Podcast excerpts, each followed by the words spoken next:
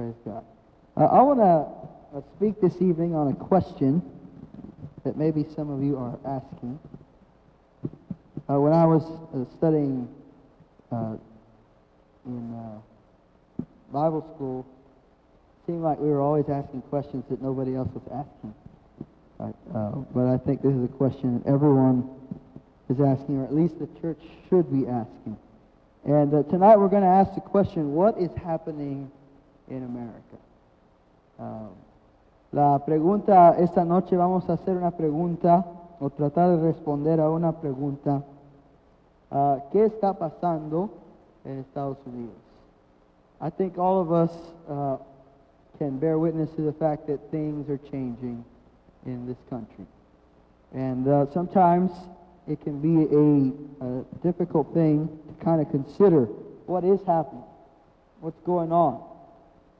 So tonight's message, I think, will be uh, somewhat of a, of a hard message to hear, sad message to hear perhaps, but also one which I think would be uh, very encouraging for us as the body of Christ and very necessary for us. So I want you to begin with me in Deuteronomy chapter 30. Uh, Deuteronomy chapter 30, verse 19. Vamos a comenzar en Deuteronomio capítulo 30, verso 19. Y vamos a, hacer la pregunta, ¿qué está pasando en los Estados Unidos? The history of the United States is a history of God's blessing. La historia de los Estados Unidos es una historia de la bendición de Dios. Uh, we have uh, now, as a nation, just about uh, 335 or so years of existence. And uh, America, just to give you a, a, long, short history of America, uh, it was first uh, the first colony that was ever established in this on this continent, North American continent. Deuteronomy 30, and just hang out there. I'll get there eventually. Um, it was the Jamestown settlement. It was settled in uh, what's not now Virginia. El primer, uh, la primer, el primer lugar que se estableció en Estados Unidos se llamaba Jamestown y esto fue en Virginia y uh, this, uh, uh, this settlement was settled by people who had no uh, necessary, no real religious uh, motives. They came for the establishing of a, of a commercial point of, uh, of commerce. Los, las personas que establecieron Jamestown establecieron esa ciudad, ese lugar, con la intención de abrir un centro comercial. Entonces, el fundamento de esa aldea no era uh, uh, espiritual, sino uh, financiero.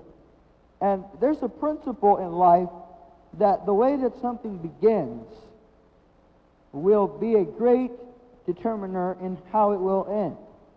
Uh, la, hay un principio en la, en, la, en la vida que la manera que algo comienza puede determinar la manera que algo termina. The foundation of something is essential to its longevity. El fundamento de, una, de, de algo es uh, esencial a la longevidad de, ese, de esa organización o de esa familia. That's why when a marriage begins, when it begins with a uh, wedding ceremony before God, it's a good start, right? How many of you would agree? That's a good way to start a family. Uh, and, and because it's a step in the direction of saying we want to honor God. So the way that something begins is important. Often the way that a church begins is important. If people come together to plant a church, uh, the, like is the history of this church, then it's set, it's set on a good foundation. Sometimes churches are, are built from a split. You know, a church breaks away from another church. They get mad at some people. They go start their own church. And that church often struggles to flourish because of the way it began. So there's a, there's a principle there that's true for nations, it's true for families, it's true for individuals. And America, so uh, the, the beginning is Jamestown, but history tells us that Jamestown, uh, the inhabitants of Jamestown disappeared when the, uh, they were left, and then they began to, the, the settlement. When the ships returned to Jamestown, there was nobody there. They were all gone. And uh, something that had begun ended rather abruptly, quickly, and to this day, it's not sure uh, exactly what happened. So a new settlement was, was formed. But this time, it was settled by men and women who came from Europe, and they came under the uh, pressure of religious persecution. They were known as Puritans. Cuando la primera aldea falló, entonces se vino otro grupo a establecer una, un, un, lugar aquí en, en la nueva uh, tierra, como se le llamaba, pero estos eran, eran uh, peregrinos religiosos y eran las personas que se les uh, llamaba por, por su doctrina de ser puros. The Puritans had a very hard um, spiritual background. Uh, they were a they were a people who wanted to be holy. You know, the Puritans they were so committed to holiness that they would pay somebody to walk around church with a stick with a needle at the end of it, and if you fell asleep, they would pick at you. And that just about eliminated all falling asleep at church.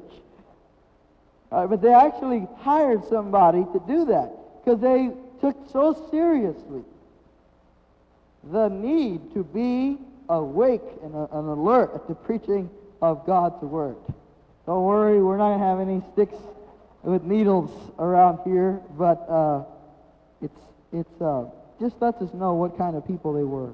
When they arrived on the coast of uh, Plymouth, where they settled, before they got off the boat, anybody know what boat they got off of? All right, the Mayflower. Uh, before they got off the boat, they said we should establish, uh, we should establish the uh, the principles upon which this new settlement is going to be founded. Cuando ellos antes de bajarse del barco decidieron escribir, escribieron una carta que de, de, determinaría los preceptos de donde esta esta aldea se iba a fundar. And, and the end of the Mayflower Compact says this that they had come to this land for the advancement of the Christian faith. Y ellos dijeron, hemos venido a esta tierra para el avance de la fe cristiana. And so uh, the, the culture of what we currently know as the United States of America began under that principle.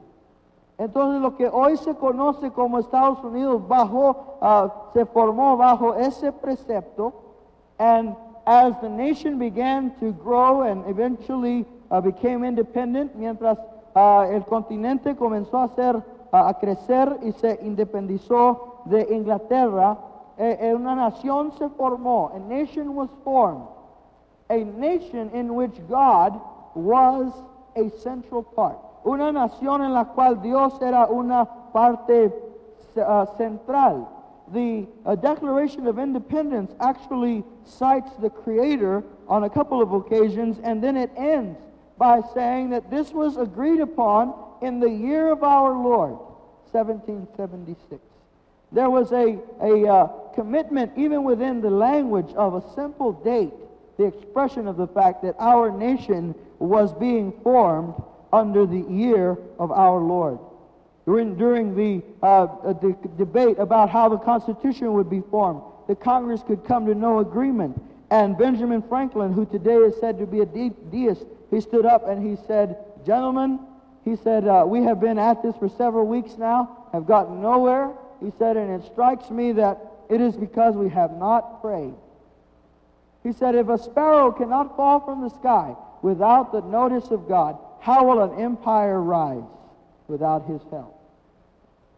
And history tells us that they left the Congress and they went across the street to a church and got on their knees in prayer.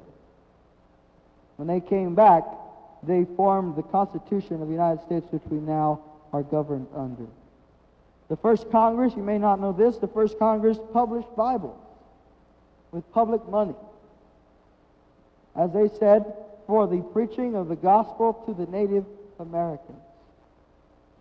Uh, el primer Congreso imprimió Biblias con dinero público para la predicación del Evangelio a los que era- eran nativos a este continente.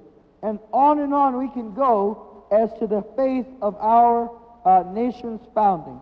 And I believe that that is the reason why America has enjoyed the blessing of God and the prosperity of God for so long. Yo creo que esta es la razón que los Estados Unidos ha, ah, se ha aprovechado de la bendición de Dios y ha contado con la prosperidad de Dios todo este tiempo. Nations that were founded around the same time as us back down in South America have never known the prosperity that we have known. They've never known the peace that we've known because they were founded by people who came looking for gold. And America was founded by people who came looking for God. Now, what's happening in America? ¿Qué está pasando en los Estados Unidos? And as you know, this past week, the United States Supreme Court, by a very slim majority, uh, chose to disregard the very first principle of God's government. When God created the world, the very first thing he set in order was marriage. Jesus said this He said, You have read that from the beginning he made male and female. Male and female created he them. And so we have systematically, as a nation, begun to uh, remove God from every area of society. Como nación hemos sistemáticamente removido a Dios de las áreas de nuestra sociedad. We began by taking the Bible out of school, by taking prayer out of school. Then we descended to acknowledging the or, or, accepting the idea of abortion, and, and on and on until now we have come down to the very last element that would make our society uh, bound or committed to the values of the Bible. And we have come down to that last one, and as a nation have said, we no longer believe this to be true. What's happening in America? ¿Qué está pasando en los Estados Unidos cuando hemos llegado al, al último precepto bíblico y hemos decidido ya no honrar esto? And if I could, I just want you to think about this for a second. Because we have, we have systematically broken the Ten Commandments as a country. There was a day in America where you could not, uh, you couldn't do anything but go to church on Sunday. There was a day when you couldn't buy or sell on Sunday. There was a day when you couldn't, uh, then they said, well, we won't sell alcohol on Sunday. Then they said, well, we won't sell alcohol till noon on Sunday. So they could go to church and then come back and get, get, their, get their beer.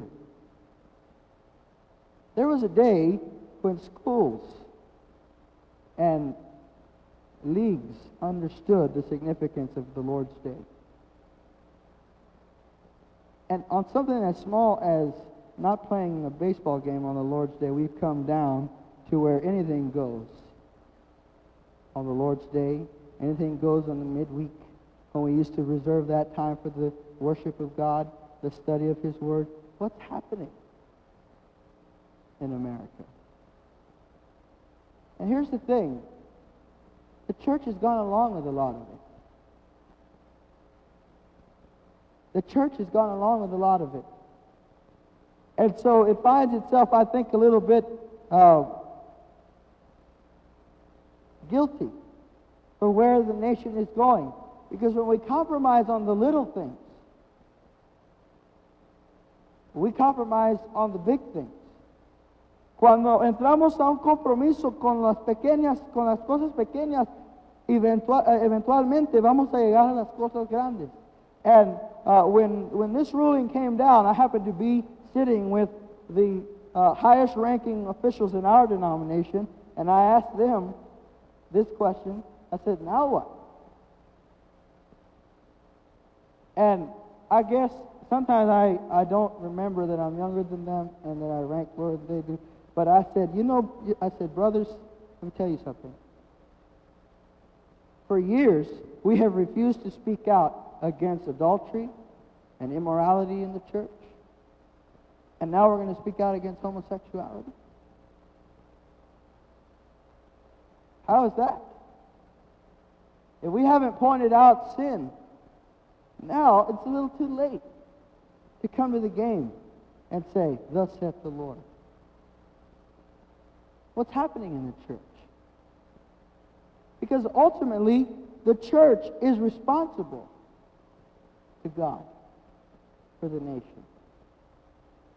Now, Deuteronomy 30, verse 19. Is it all right if we have this conversation? You're not nervous, are you?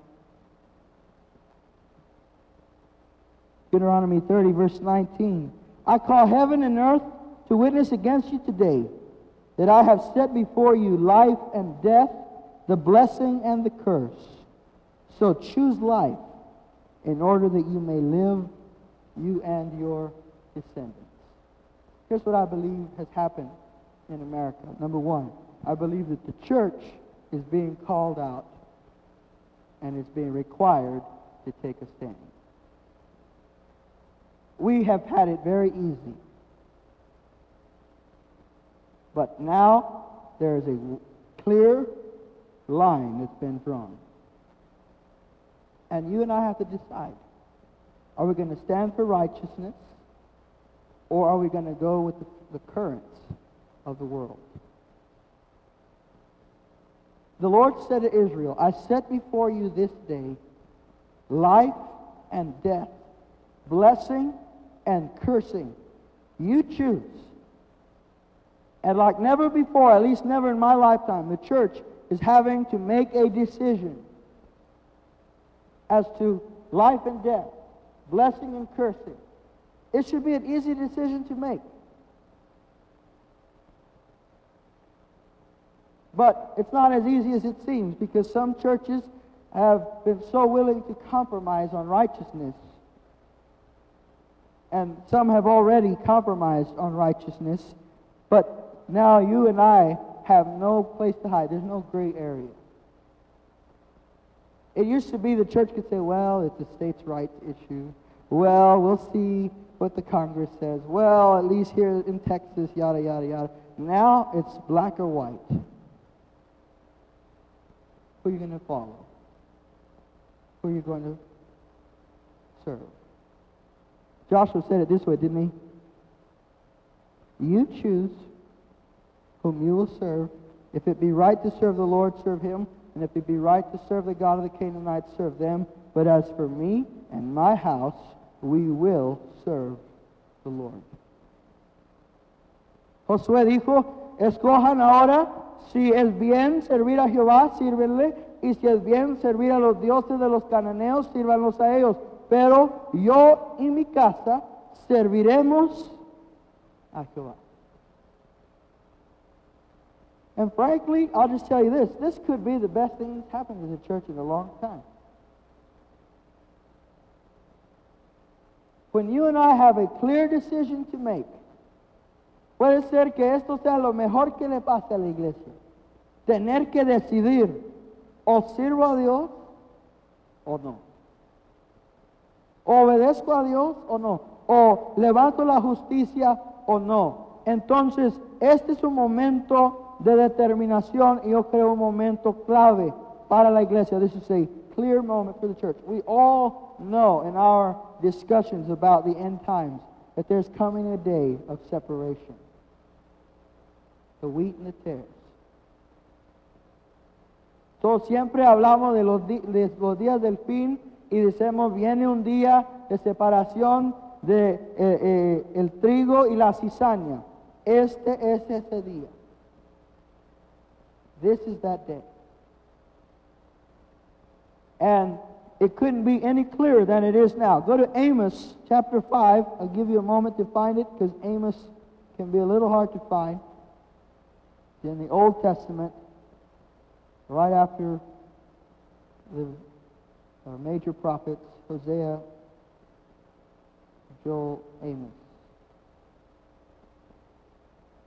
Amos chapter 5, verse 4 through 6.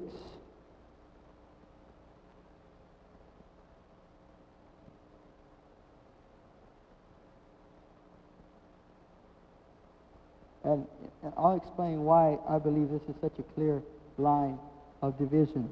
You know, we have hidden behind the American flag for a long time. Right?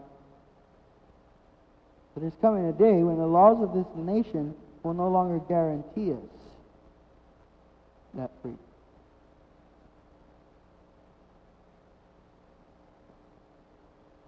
So you might say, I should have stayed home tonight. Pastor Isaac's scaring the life out of me. Well, you could go to someone else that'll give you cotton candy, but I, I can't give you cotton candy tonight. Because it melts in your mouth, it's sweet, but it leaves you hungry. I want you well fed. Because it's going to be a long journey for the church in the United States. Amos 5, verse 4. Thus says the Lord to the house of Israel, Seek me, that you may what? Live. Dice Jehová, búscame y vivirás. Seek me, that you may live. But do not restore to Bethel. Do not, do not come to Gilgal or cross over to Beersheba, for Gilgal will certainly go into captivity, and Bethel will come to trouble. Those are cities that had high places for the false gods. Seek the Lord that you may live. Or what? For he will break forth like fire, O house of Joseph, and it will consume with more, with none to quench it. Búscame y vivirás. Dice, o si no, vendrá como fuego y te consumirá. So the church has a clear choice, doesn't it? La iglesia tiene una, una decisión clara. This is number one. We're being called out. It's a time for choosing. Number two, this is a time to take a stand for righteousness. Exodus 32, verse 26. On that day, think about this Moses comes down from a 40 day prayer meeting. He has been in the presence of the Holy God. He saw God write with his own finger the Ten Commandments on tablets of stone. Hollywood still can't duplicate. Incredible sight. He comes down that mountain, his face glowing from being in God's presence, those tablets in his hand. Moisés baja del monte con las tablas de los diez mandamientos en sus manos y viene habiendo hablado con Dios 40 días, visto el dedo de Dios escribir sobre esa piedra y ahora viene y desciende. And what does he see? He sees the nation of Israel having an orgy. Dancing around a golden calf. ¿Y qué ves si no la nación de Israel celebrando una, una uh, vaca, un becerro de oro? Teniendo una, una celebración de inmundicia y inmoralidad. And Moses, in his anger, you remember what he does? He takes those commandments and he throws them down. Moisés toma esos mandamientos y los quiebra sobre aquel monte.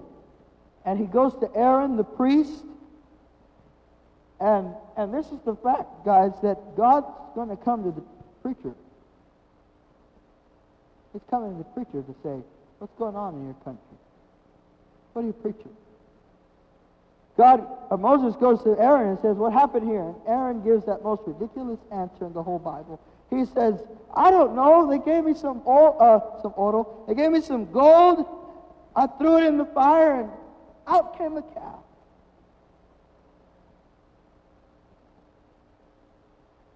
Dice Moisés, yo, dice Aarón, yo no sé qué pasó, me dieron el oro, lo tiré al fuego y salió el becerro.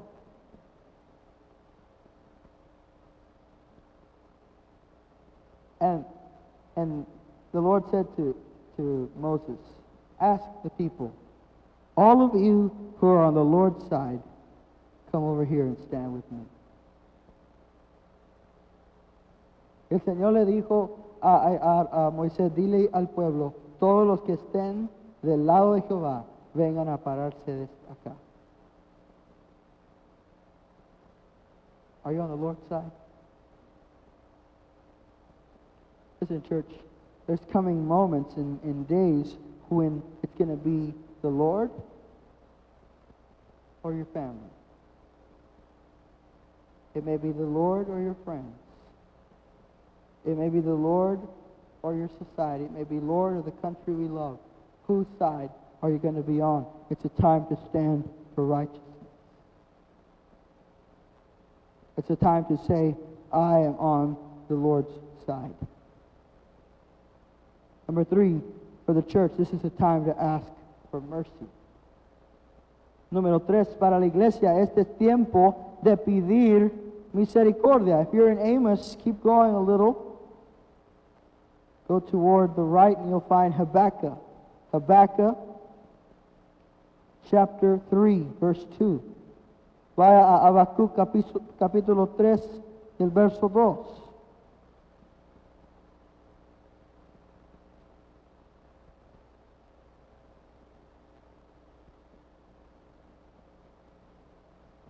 He's hiding out. There he is. Habakkuk 3 2. Lord, I have heard the report of you, and I fear. O Lord, revive your work in the midst of the years, and in the midst of the years make it known. In wrath, remember mercy. En la ira, oh Dios, recuerda la misericordia. In wrath, oh God, remember mercy. This must be the prayer of the church. God, in wrath, remember mercy. Esta tiene que ser ahora la oración de la iglesia. Señor, en tu ira recuerda la misericordia. And it may be, church, that we're going to see uh, difficult days for this nation, but I would rather see America lose its influence in the world and gain its soul. I would rather see America lose its financial prosperity and gain its soul. Because what will a man give in exchange for his soul? ¿Qué dará el hombre en cambio por su alma? Yo prefiero ver que Estados Unidos pierda su prosperidad y no su alma. Que pierda su influencia en el mundo y no su alma. Más que todo, prefiero ver la misericordia de Jehová. In wrath, remember mercy. The Bible says that God is slow to anger, abounding in loving kindness, and full of mercy. Dice la palabra del Señor que Jehová es tardo para la ira y abundante en su misericordia. So we have a great claim upon the character of God, even in the dark days of this nation, that we can say, God, in your wrath, remember mercy. What will mercy look like? Mercy will look like a church on fire. I thought I could get an amen for that. I said, mercy will look like a church on fire. When you find a church where God is moving, where the Bible is being preached, where the Spirit is allowed to lead, where Christ is Lord and pastor, you had better believe that that is a sign of the mercy of God. We're experiencing that here, aren't we? God is being merciful even in these days. So that's for the church. So now let's talk about the country for a moment. Ahora vamos a hablar de la, de la nación. Go with me to the book of Romans. Romans chapter 1. Romanos capítulo 1. And this is where I believe the answer is. It's not a popular answer not going to be an amen, hallelujah kind of answer. We probably don't want to hear this. But this is, I believe, what's happening to America. Let's start at verse 18. Romans chapter 1, verse 18. Are we ready? For the wrath of God is revealed from heaven against all ungodliness and unrighteousness of men, who suppress the truth in unrighteousness because that which is known about God is evident within them, for God made it evident to them. Do you think America is suppressing the truth of God in unrighteousness? Yes. For since the creation of the world, his invisible attributes, his eternal power and divine nature have been clearly seen, being understood through what has been made, so that we are without excuse. For even though they knew God, they did not honor him as God or give him thanks. Think about this. The Supreme Court ruled against God. Ultimately, they ruled against God. And if they look up on the fresco on the wall, you see Moses holding the Ten Commandments. Even though they knew God, they did not acknowledge him as God or give him thanks. So what happened? They knew God, they did not honor him as God or give him thanks. Has, has America become an ungrateful nation? Just think about Thanksgiving for a moment. Thanksgiving Day. When President Lincoln established Thanksgiving Day, he said it was to be a day for fasting and prayer.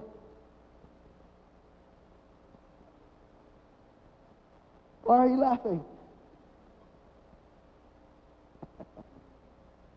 I've never met anybody, myself included, who fasted on Thanksgiving Day.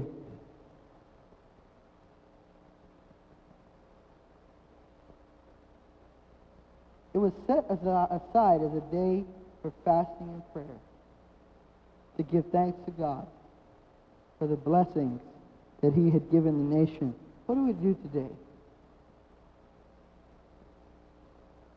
We feast and don't fast.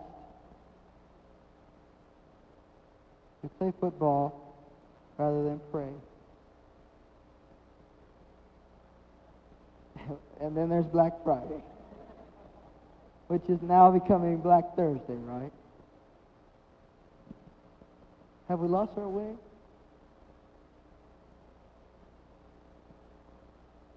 They forgot to give him thanks.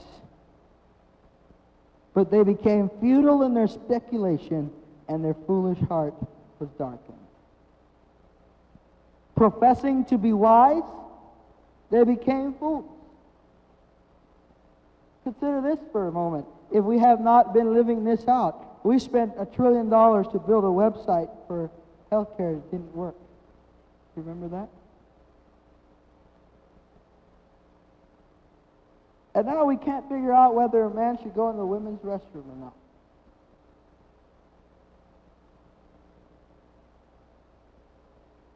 Professing to be wise,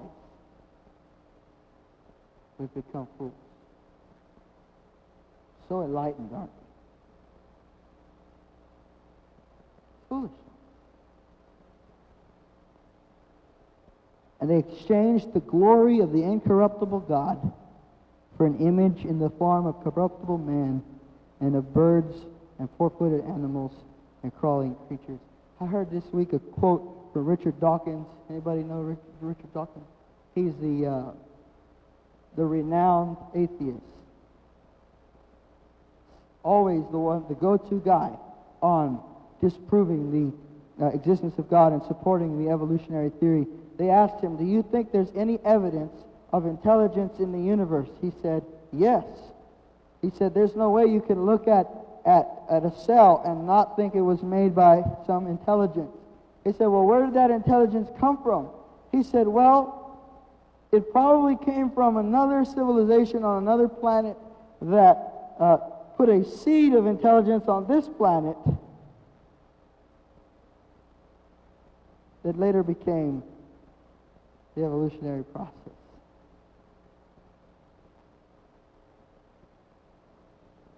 It'd be funny if it wasn't so sad.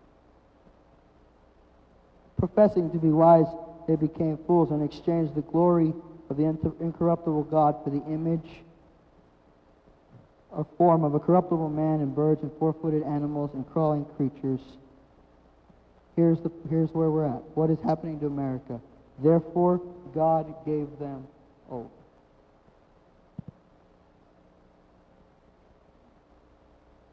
Therefore, God gave them over. Por esto, dice el, el libro de Romanos, por esto Dios los entregó.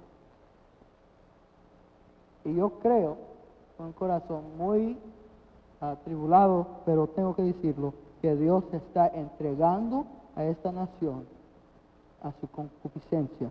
I believe God is giving this nation over to what it wants. You see, the nation that says, Thy will be done, will be blessed. But the nation that says, My will be done, eventually we'll hear God say, Thy will be done. Have it your way.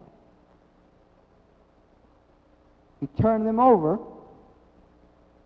and there's there's three three statements here that we need to look at.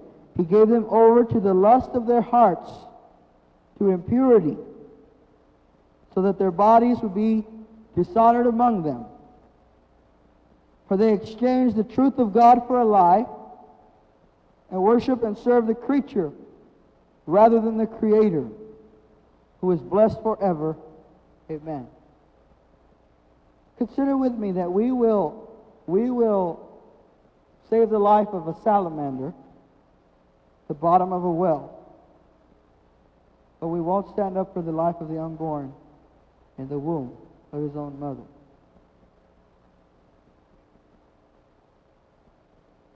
Been turned over because they exchanged the truth of God for a lie. And if you don't see America in these verses, I'm, I'm sure you would see Rome in these verses because the story of Rome and the story of America is much the same in its, in its demise. And Paul is writing to the Romans. He's explaining to them what's happening in Rome. But the pattern is the same. Verse 26, again, for, the, for this reason, God did what? He gave them over to degrading passions. For their women exchanged the natural function for which is unnatural. And in the same way also men abandoned the natural function of the woman and burned in their desire toward one another, men with men committing indecent acts and receiving in their own persons the due penalty of their error. I'm not going to say anything more than that. I think God's word is clear. America is being turned over.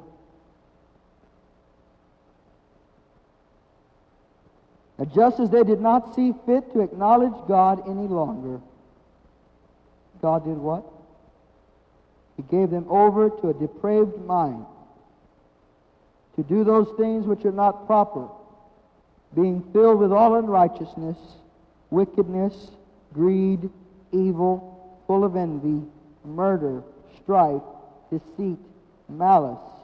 They are gossips, slanderers, haters of God, insolent, arrogant, boastful, inventors of evil, disobedient to parent, without understanding, untrustworthy, unloving, unmerciful, and although they know the ordinance of God, that those who practice such things are worthy of death, they not only do the same, but also give hearty approval to those who practice them. What's happening America? I believe America is receiving what she wants. There could not be a clearer choice for the church. Tonight, I admonish you with this.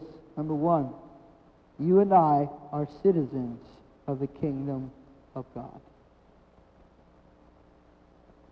I love America, but America didn't save my soul.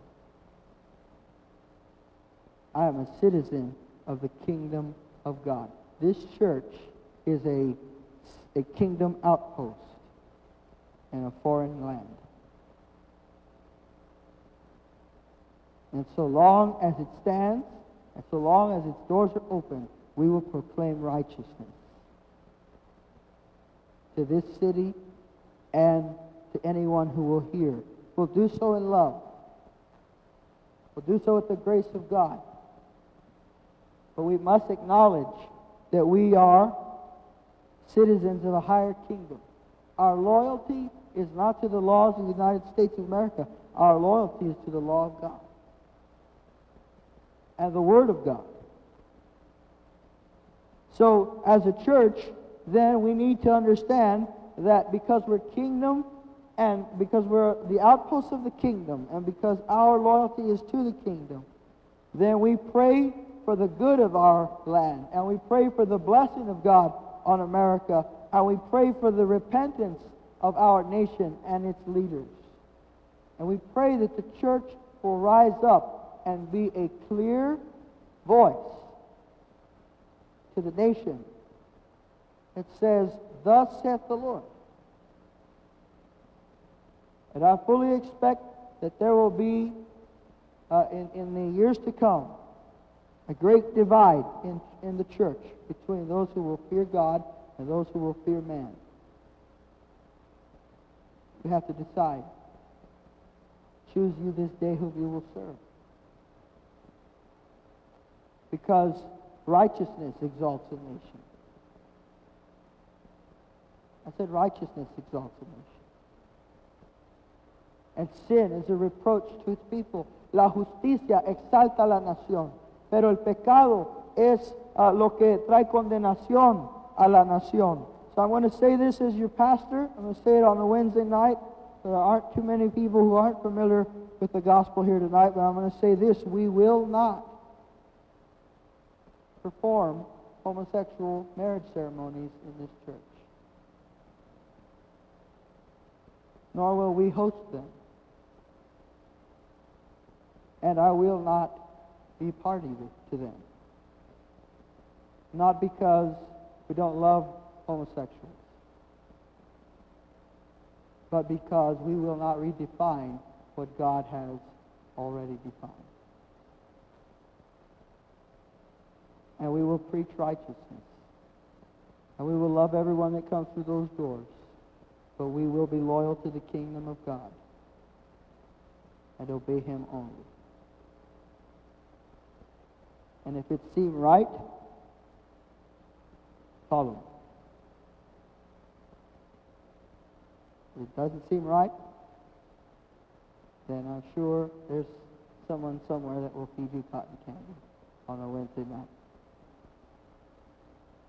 But I love you too much to tell you any different. And when I stand before God as my judge, I will say that I preached his word. The church has a decision before it. You have a decision before you. And God says, if my people who are called by my name will humble themselves and pray and seek my face and turn from their wicked ways, I will, not I might, not maybe, but I will hear from heaven. I will forgive their sins and I will heal their land. America needs healing. The only difference now is that it's not just sick. We know exactly what America is, what its condition is, and we have to stand up on a battlefield of truth. Teach your children the truth. They're going to come home with all kinds of ideas. Teach them the truth. They're going to come home with notions about uh, right and wrong that are anti-biblical. And you and I must teach them the Word of God. Teach them the truth of God. And we must, we must point out sin in our own lives first. If there's sin in our heart, it needs to be confessed and repented of. We can't, we can't play games anymore.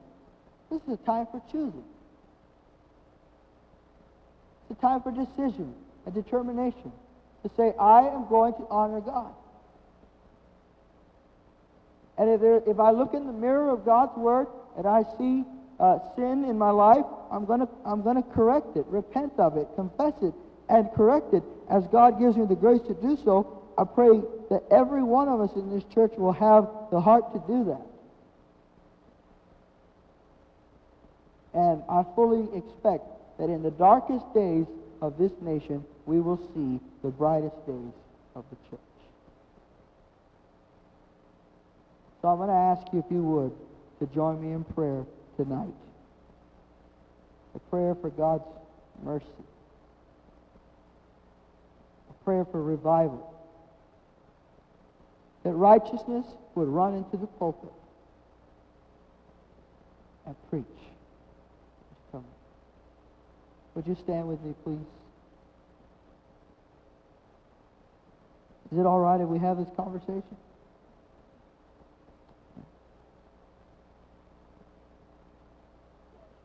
Just take a few moments in this uh, quiet hour just to reflect on your own heart. Are there any areas of compromise? Are there any areas in your own heart where you may have said, God will wink and nod at this? And if there are, then I want you to hear the voice of the Savior calling you to repentance, offering you forgiveness, because the grace of God has been extended. The grace of God, the mercy of God has been extended.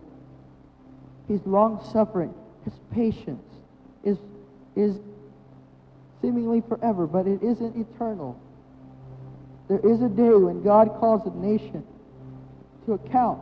But the Bible says that if God is going to judge the nation, he will first begin at his own house. And if it begins with us, said the Apostle Peter, if God begins with his own house, what will the end be of those who obey not the gospel? Father, I pray you'll begin in my own heart and in the heart of your people. If we have sinned against you in our thoughts, in our motives, in the way we treat one another, if we have sinned against you, we pray that you would forgive us of our sin. And God, I thank you for the breeze of the Spirit which blows through this house every week. I thank you that we have not come to this moment in the history of our nation being caught unprepared, but because you have been gracious for more than a year now, you have prepared us as your church to hold a bright beacon of revival fire, to say that our God reigns. We thank you for revival. We thank you for the mantle of revival that is on this house. We thank you for the spirit of holiness that has convicted our hearts. Thank you that you began first with us and you have changed us and convicted us and molded us and shaped us and are doing so still because this will be a kingdom depot in a foreign land saying, Thus saith the Lord. And now we stand as your children. We stand as your children, even as the exiles stood in Babylon. We stand as your children, and we say, God, have mercy on America. Have mercy on our president. Have mercy on our Congress. Have mercy on our courts. Have mercy, Lord God, on those who rejoice. And those who celebrate the rejection of God. Have mercy, O oh God, on dead churches and sleeping preachers. Have mercy on Christians who've compromised. Have mercy, Lord God, on those who in ignorance don't know any better. We pray in wrath, O oh God, remember mercy. We pray that revival would come to this nation. That a spiritual hunger for truth would arise out of this deep and dark day that there would come a light shining as a beacon in the midst of a dark, tempestuous sea that would say, This is the way, walk in it. Have mercy on our children, O oh God, and on our young people. Give them wisdom in their schools to know the difference between right and wrong. Give them courage to stand and to face the challenge of our day.